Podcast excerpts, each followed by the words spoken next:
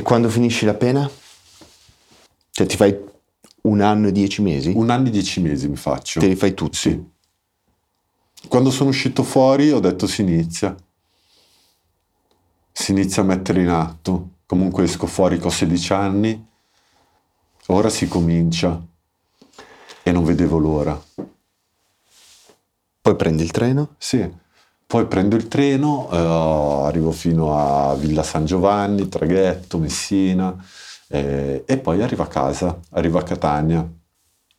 E in questo, nel ritorno, subito vedi anche Giovanni. Sì, che era arrabbiato.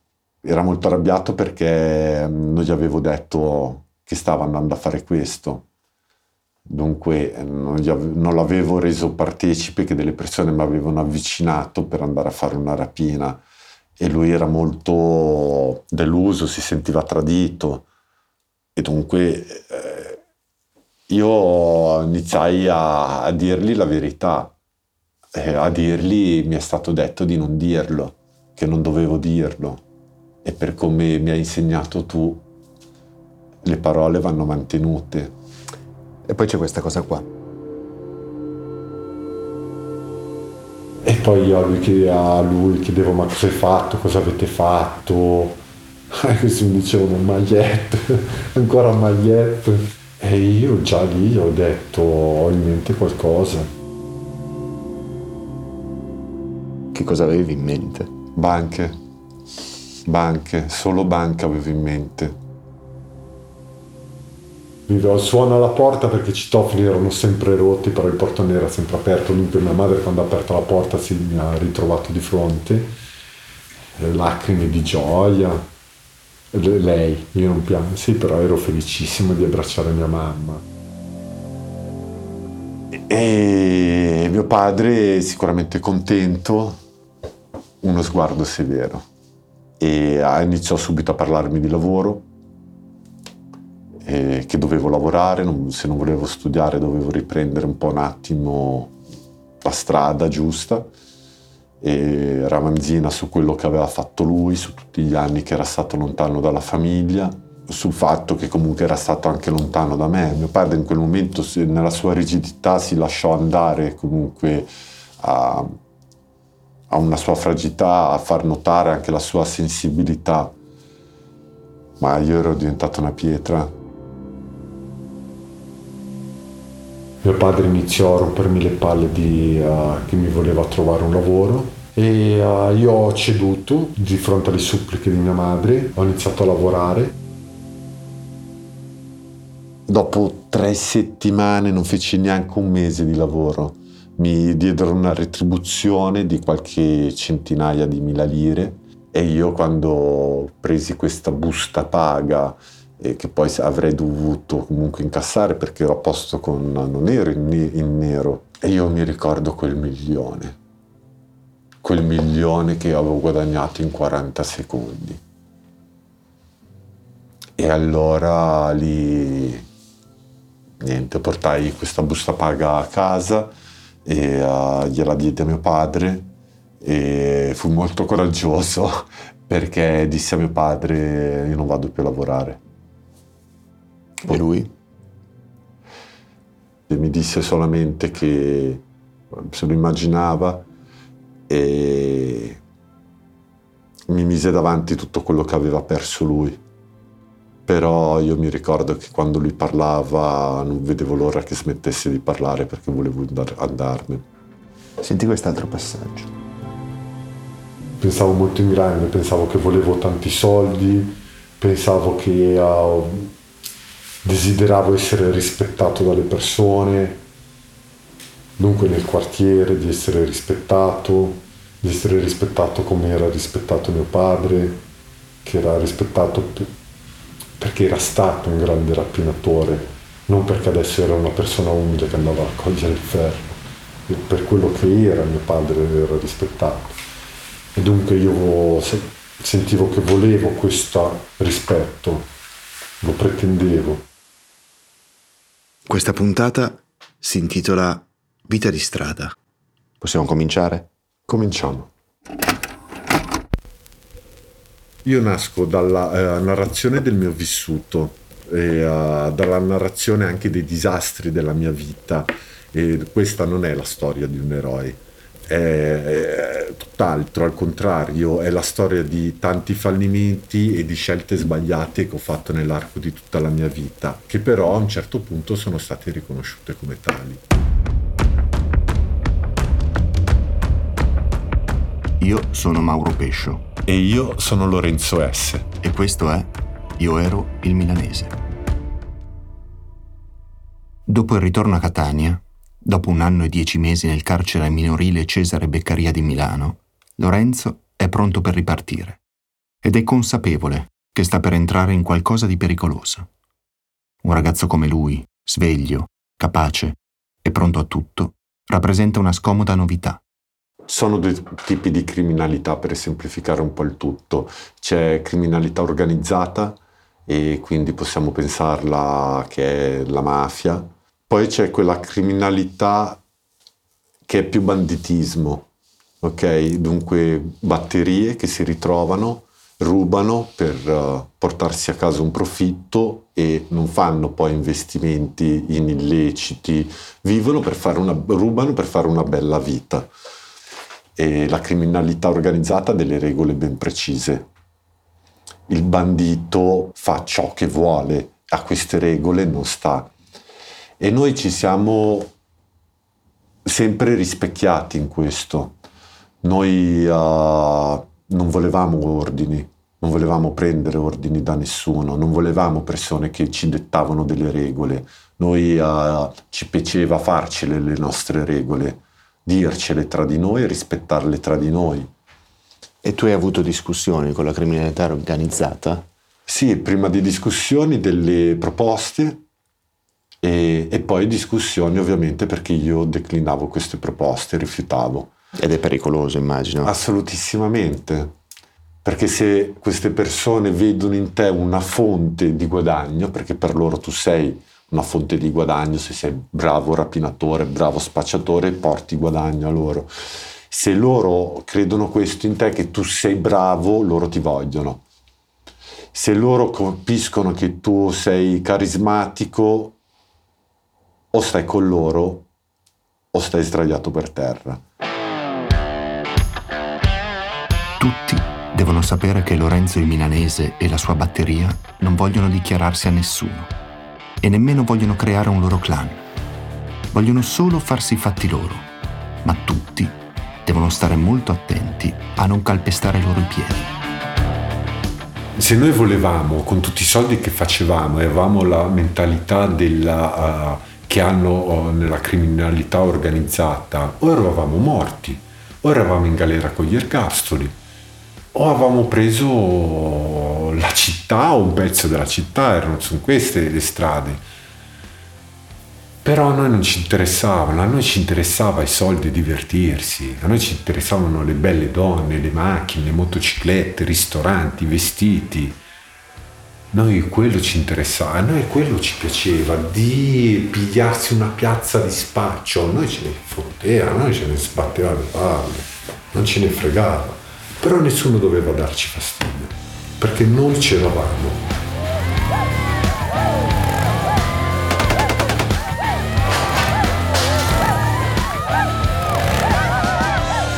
Se vuoi uh, dimostrare che comunque tu non hai non provi paura e lo accetti lo scontro, allora vai a cerchi di andare a mirare magari non le persone ma degli obiettivi che può essere un bar che è proprietario tizio piuttosto che un nightclub de, eh, proprietario sempre di questa famiglia malavitosa e lo prendi di mira.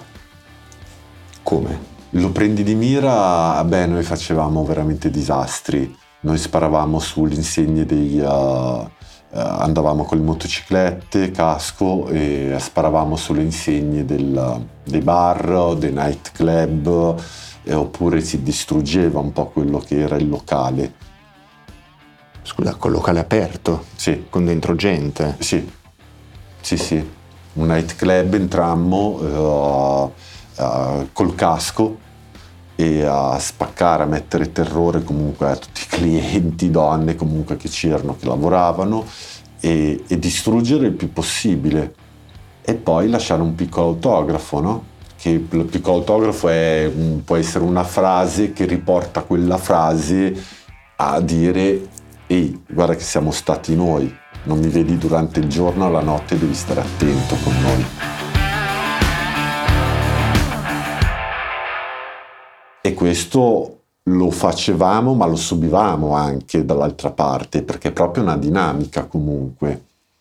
È un, un linguaggio tutto sommato. Sì, sì, sì, è un linguaggio. Accade uno scontro tra due fazioni, molto probabilmente il braccio armato delle due fazioni si va a chiudere in automatico. Che cosa significa stare chiusi? Vuol dire che te e la tua batteria vi chiudete e uh, uscite in determinati orari e uh, per comunque andare a, a, a far vedere che non si ha paura, non ci si chiude per una questione di paura.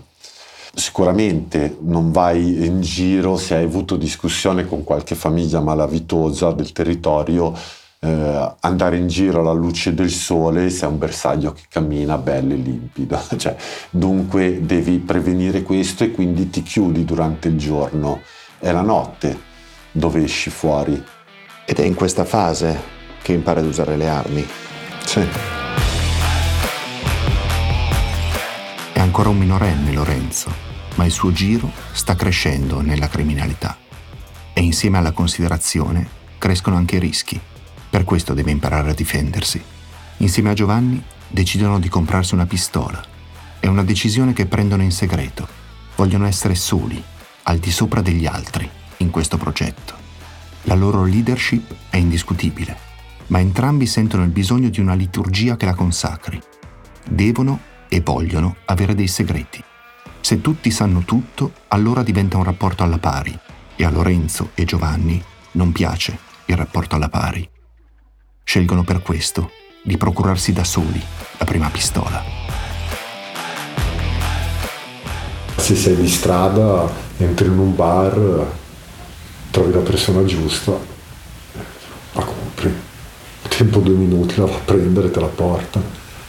Se non hai pretese così, noi volevamo una pistola a tamburo per imparare a sparare. Nel giro di pochissimo trovano la persona giusta. In cambio di 100.000 lire acquistano una pistola, tamburo e una busta di proiettili. Trovata l'arma, non gli resta che imparare ad usarla. Per farlo salgono sui tetti piatti dei palazzoni di Librino, dove sanno che in tanti vanno ad imparare a sparare. Intorno c'è solo campagna e non si corre il rischio di colpire nessuno.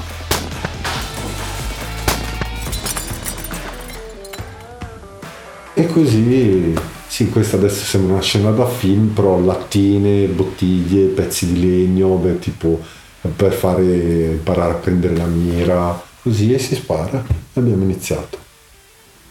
Abbiamo iniziato, ci avevano spiegato di stare attenti, tenerla forte, la pistola, di non tenere il braccio rigido e dritto, ma piegato. Le conseguenze di quel pomeriggio sui tetti, a sparare alle bottiglie, sono una spalla slogata per il rinculo e una consapevolezza che prima non aveva. Oltre alla pistola, Lorenzo ha già anche il carcere sulle spalle e gli sembra che nessuno lo possa fermare. E abbiamo iniziato a fare ragionamenti, ci prendiamo il quartiere, ragionamenti che è vero, che sembrano da film, ma sono le frasi che si dicono dei ragazzini, dei ragazzini, qua comandiamo noi l'acquisto delle armi è un altro ulteriore gradino nella tua formazione per la tua carriera criminale.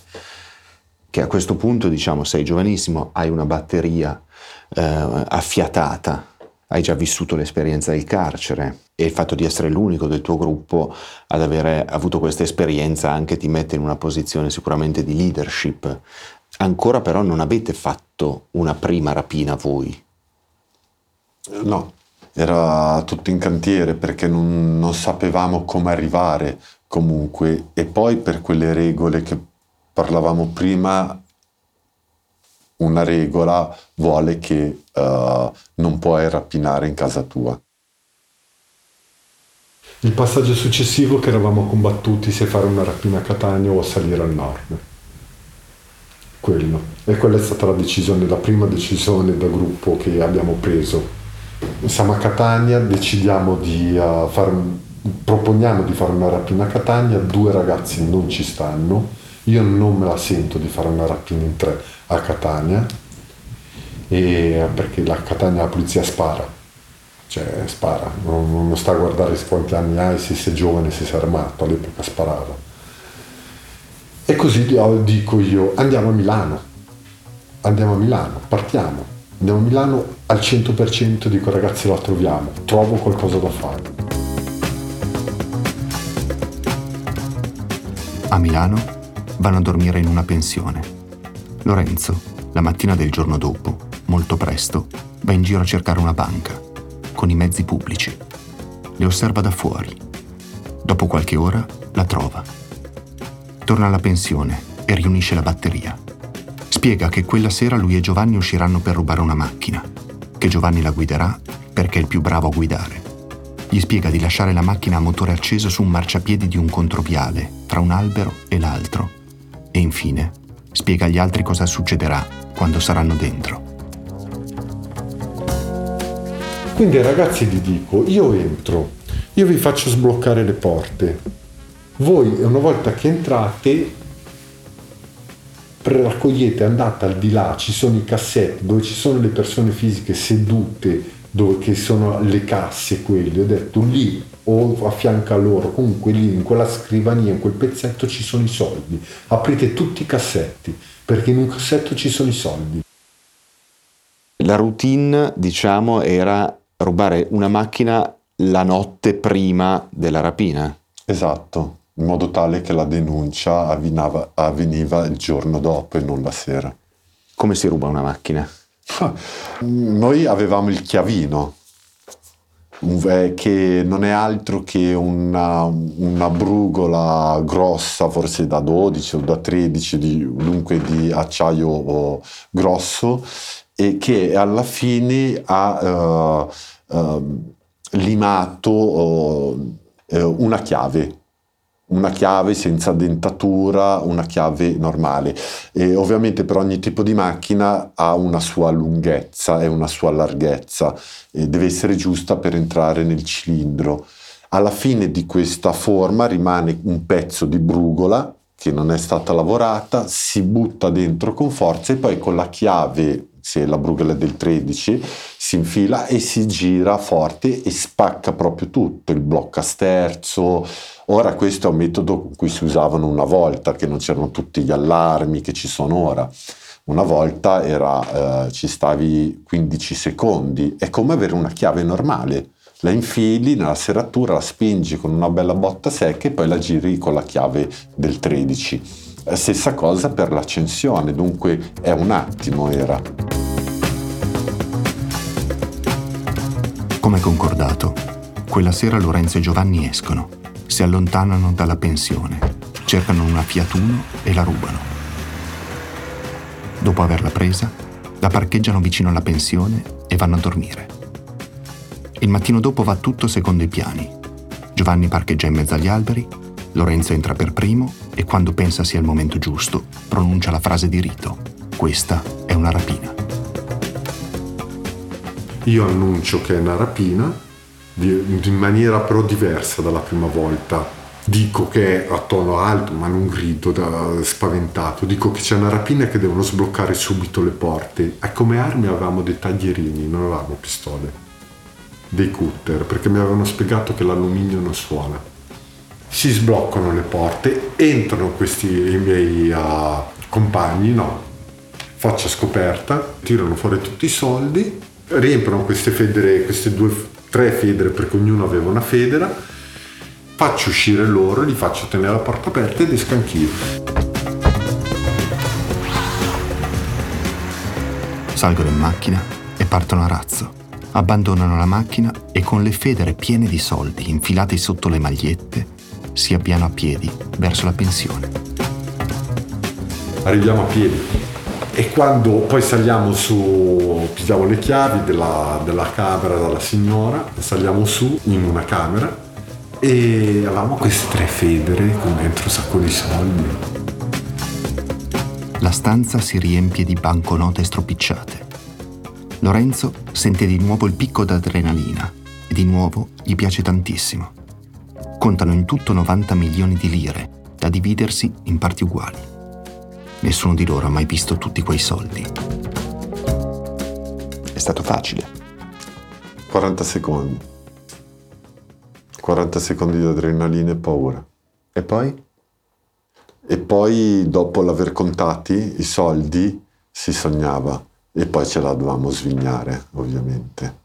Il giorno immediatamente successivo al loro ritorno a Catania, Lorenzo e Giovanni si danno appuntamento in un chiosco del quartiere. E ora che facciamo? Chiede Lorenzo a Giovanni. Hanno ancora molto denaro, ma per lui vale la pena rimettersi subito al lavoro.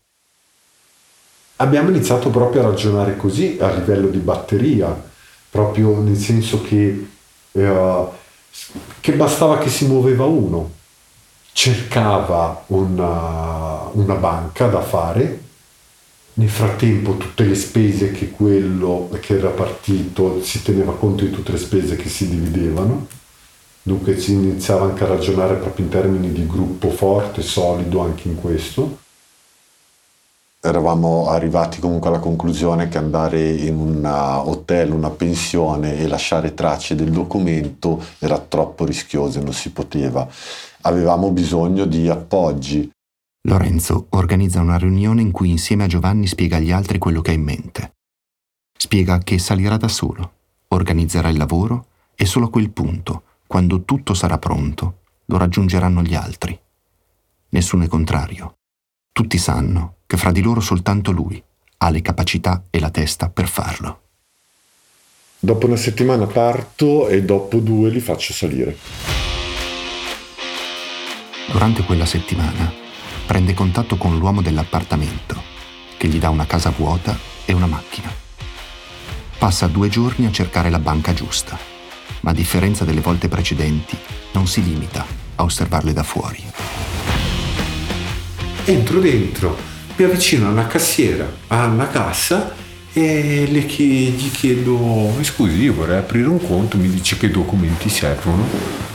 E questa qua mi dice, no guardi, semplicissimo, carta d'identità, una busta paga se deve fare bonifico con lo stipendio, queste cose qua poi mi vedeva giovane, dunque non è che mi parlava di metti tanti soldi o di mettere a, a investire soldi, era un, un colloquio così velocissimo. Altri mi facevano entrare nell'ufficio del direttore, dunque andavo a vedere anche tipo dietro le casse, riuscivo a buttare l'occhio anche dietro le casse e riuscivo a cogliere molti particolari. Dopo un giorno di verifiche trova la banca giusta è una banca molto più grande di quelle che ha colpito fino a quel momento, ma non sono le dimensioni il suo criterio di scelta. A colpirlo è il fatto di aver visto tantissimo denaro alle casse. La sera stessa controlla le vie di fuga per la macchina e per la prima volta pensa anche ad un altro fondamentale accorgimento.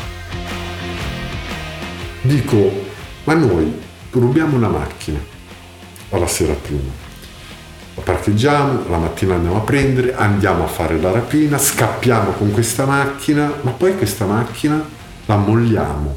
E poi dobbiamo, come facciamo? E poi dobbiamo andare a piedi. Allora dico, ma io quasi quasi, sta macchina, la macchina che mi aveva dato quel signore, la metto in un punto dove decido di poi abbandonare la macchina della rapina. E poi scopro che quello, questo si chiama cambio macchina nel gergo. Il giorno dopo comunica agli altri di partire. Si danno appuntamento alla stazione centrale di Milano per la mattina dopo. Nelle sue intenzioni vorrebbe fare la rapina e ripartire subito. Non si sente più sicuro a Milano e non vuole stare un minuto di più del necessario, ma i piani cambiano all'arrivo della batteria. A Lorenzo sembrano troppo eccitati, per questo decide di aspettare un giorno in più. Quella sera porta Giovanni con la macchina regolare a vedere la banca e a studiare le vie di fuga. Gli fa vedere dove lasceranno la macchina rubata e prenderanno quella regolare. Poi, insieme, rubano la solita uno e si riuniscono per le ultime raccomandazioni. La mattina dopo colpiscono. Lorenzo entra per primo, si avvicina al tastierino di sblocco delle porte, tira fuori il taglierino, lo apre, lo mette sul balcone e al solito grida questa è una rapina, sbloccate le porte che non succede niente, ci prendiamo i soldi e ce ne andiamo. Parte la rapina. Lorenzo si mette al centro sala per controllare sia l'interno che l'esterno dell'edificio. Gli altri prendono i soldi dalle casse. Per raccogliere i soldi stavolta al posto delle federe si sono portati delle 24 ore. Tutto procede come si deve, con calma. Escono, salgono in macchina e partono a tutta velocità. Tutto procede bene, andiamo, arriviamo a casa, tutto quanto, tiriamo solita adrenalina, soliti festeggiamenti, tu pacchi sulle spalle tutto quanto e poi uh, niente, poi ripartiamo a casa, arrivati a Catania, dopo due giorni, boom, arrestati. Prima me, stavo attento a tutto, ero maniacale, non avevo mai pensato che sono a circuito chiuso quelle telecamere, non lo sapevo neanche fanno, una, fanno un, un, cinema per arrestarmi perché chiudono tutta una via e non so neanche il perché. Comunque poi alla fine sono saliti in casa e mi hanno arrestato in casa. Io sono andato ad aprire, appena aperto, saltate addosso. Boh, boh. E mi hanno portato a Piazza Lanza. Tempo una settimana mi hanno trasferito, sono andato a Milano.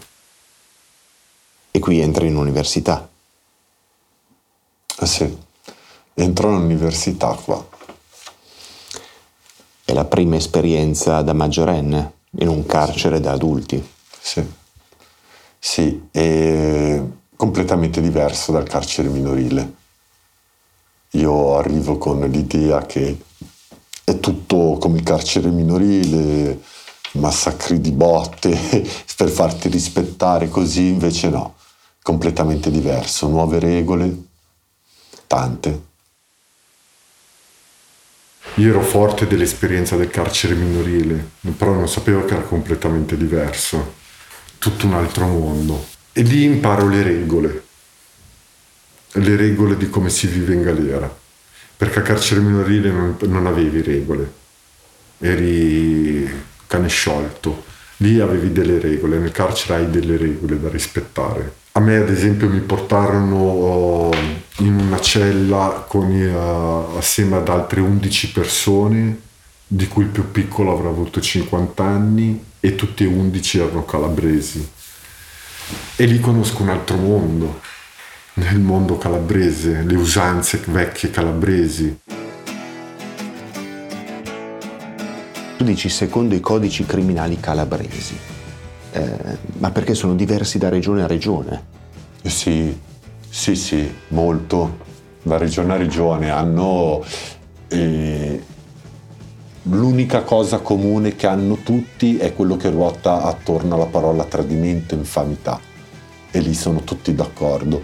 Ma poi mod, il modo di modus operandi, di, di agire eh, a livello anche culturale sono completamente diversi tra il pugliese, campano, calabrese è il più rigido di tutti e il siciliano, completamente diversi.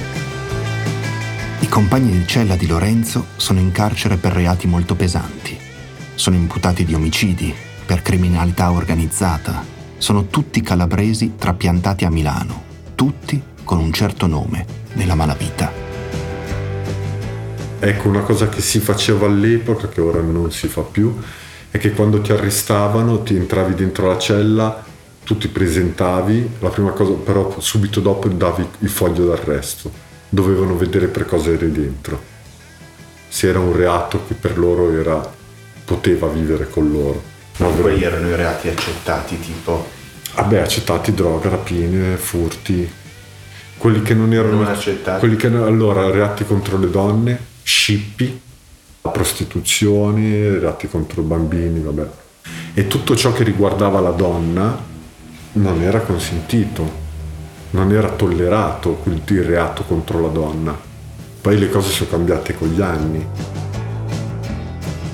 Il primo giorno deve consegnare il foglio d'arresto ai compagni di cella, che solo dopo averlo letto lo accolgono nella loro comunità.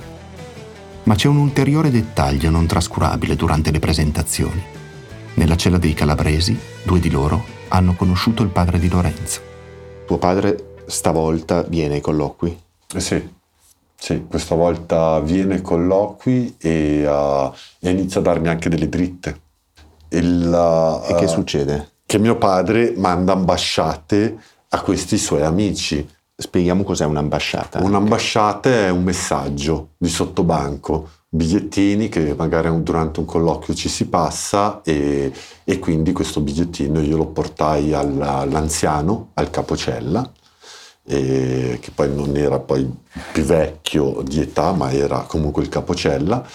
E quindi lui, ovviamente questo signore calabrese aveva già scoperto io, durante la presentazione che io ero il figlio di... E, però insomma con quel bigliettino c'erano un po' di raccomandazioni da parte di mio padre di avere un po' cura di me, di tenermi un po' sotto l'ala, di non farmi fare cavolate, di... erano autorizzati a rimproverarmi. Per prima cosa gli offrono un caffè, poi gli insegnano a fare il letto.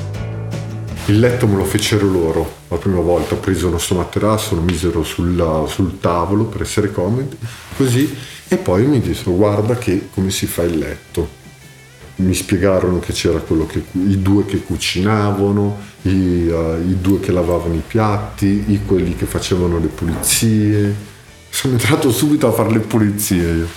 Pulizie però mi costava il passeggio l'ora, l'ora d'aria la mattina a fare le pulizie perché loro si dovevano svegliare, scendevano al passeggio, io avevo tutta la cella libera e potevo pulire. Le regole che Lorenzo deve imparare sono tante e molto rigide. Farsi vedere in mutande in cella da quelli più grandi è una mancanza di rispetto, dunque il pigiama si deve indossare in bagno. Quando ci si siede a tavola, non si può iniziare a mangiare se il capotavola non dà il buon appetito Ugualmente, nessuno può bere se lui non beve per primo. Sedersi a tavola con ciabatte e pantaloncini è una mancanza di rispetto. Alzarsi da tavola per andare a preparare il caffè per tutti si può fare solo dopo aver chiesto il permesso. Fino a quando il capotavola non augura a tutti la buona digestione, non ci si può alzare dal tavolo. Il pomeriggio non esisteva sdraiarsi sul letto. Il letto tu lo to- potevi toccare alla, alla sera, seduto, sgabello, scrivevi, giocavi a carte, ma il letto no, potevi essere stravolto, stanchissimo, ma il letto tu non lo toccavi. Dovevi essere sempre sveglio perché poteva succedere qualsiasi cosa, tu dovevi essere lì, sveglio, pronto. E cosa poteva succedere? Ma eh, in realtà niente, perché eh, eravamo nelle celle chiuse, eh, non è che all'epoca c'erano le celle aperte, all'epoca stavi 20 ore chiuse nella cella e al pomeriggio all'una e mezza quando aprivano i passeggi ero obbligata a scendere giù. Dovevi fare presenza all'aria, far vedere che c'eri. Lì perché all'aria poteva succedere qualcosa, potevi avere una discussione con gli altre celle, con altre persone, così, e tu dovevi esserci. Ho imparato queste regole per andare avanti. Mi descrivi com'è fatta una cella di queste dimensioni? Perché siete in tanti in una cella sì. così. Eravamo 12 in quella cella. Per 12 persone ovviamente era super sovraffollata, era una cella che potevano stare 6 persone, noi eravamo il doppio, già iniziava il sovraffollamento in Italia nei carceri. È una stanza con letto a castello, o due o in alcuni punti a tre, e poi c'è un bagno un bagno che fa da uh, cucina e ovviamente da gabinetto con un lavandino. All'interno di questa stanza grossa ci sono molti mobiletti che sono gli armadietti dei singoli. Noi cucinavamo, eh, poi non così tanto perché comunque eravamo in 12, 12 colloqui, vuol dire 12 pacchi da mangiare, delle che le famiglie ti portano fuori, erano pochi giorni che cucinavamo, però ci si cucinava anche bene, devo dire. E si cucina su fornelletti da campeggio? Esatto. E se ne può avere una testa, noi eravamo in 12, eravamo, eravamo pieno di fornelletti. E la spesa come, si, come, come, come viene fatta? La spesa viene fatta su un quaderno, un blocco normale con il proprio nome, con un codice e scrivi sotto tutti i, i, prodotti che vuoi che comunque leggi su una lista che ti passa il carcere. Perché non è che tutto puoi comprare. No, no, no, no, non puoi comprare tutto. Ci sono dei prodotti specifici che puoi comprare, altri non puoi comprare. Mm, ci sono anche determinati cibi che possono entrare o non possono entrare? Esatto, i funghi non possono entrare. Perché? Perché puoi mettere dentro un fungo avvelenato. E quanto tempo passi nella cella con i calabresi? Eh, mi faccio quasi un annetto di con loro, credo. Come per ogni apprendistato, anche per Lorenzo, dopo un anno nella cella dei calabresi, arriva il momento in cui si sente pronto per camminare con le proprie gambe. Ma anche per cambiare cella è necessario chiedere il permesso al patriarca. Lorenzo, ad un colloquio, parla con suo padre. Gli dice che vorrebbe trasferirsi con altre persone. Il padre a quel punto manda un'ambasciata al patriarca per avvisarlo di essere d'accordo col figlio. Il patriarca, con un'altra ambasciata, risponde che Lorenzo ha imparato le loro lezioni ed è pronto per affrontare il carcere. Alla fine era quello che voleva mio padre, che io imparassi a vivere in galera, che non facevo il ragazzino delinquente, lo sbarbatello delinquente, perché fondamentalmente io a loro uh, l'avevo sempre trattati bene, con, con il massimo rispetto, ero sempre stato molto rispettoso.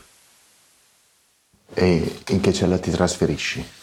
Mi trasferisco in una cella di uh, ragazzi giovani, eh, poco più grandi di me, e poi uh, alcuni erano anche del, della zona del Giambellino.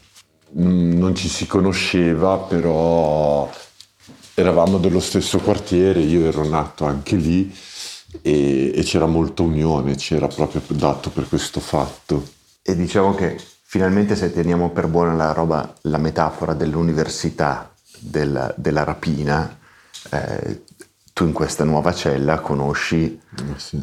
due docenti. Sì. E come si chiamavano? Tiziano e Giorgio.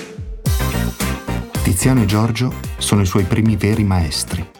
Sono due rapinatori di banche d'esperienza e sono loro ad insegnargli cosa si deve verificare di una banca, dove si può entrare con le armi e dove invece non si può. Se una banca fuori ha delle cassette di sicurezza vuol dire che c'è il metal detector, dunque in quella banca non si può entrare con le pistole. L'urlo iniziale di sbloccare le porte è una cosa da non fare mai. Non si deve gridare non si deve spaventare le persone. Ci si deve avvicinare alla cassa e a quel punto dire questa è una rapina. In alternativa, quando si entra, si va direttamente dietro al bancone. Meglio essere armati. Di pistola o di taglierino, perché la lama non viene rilevata dalle porte scanner.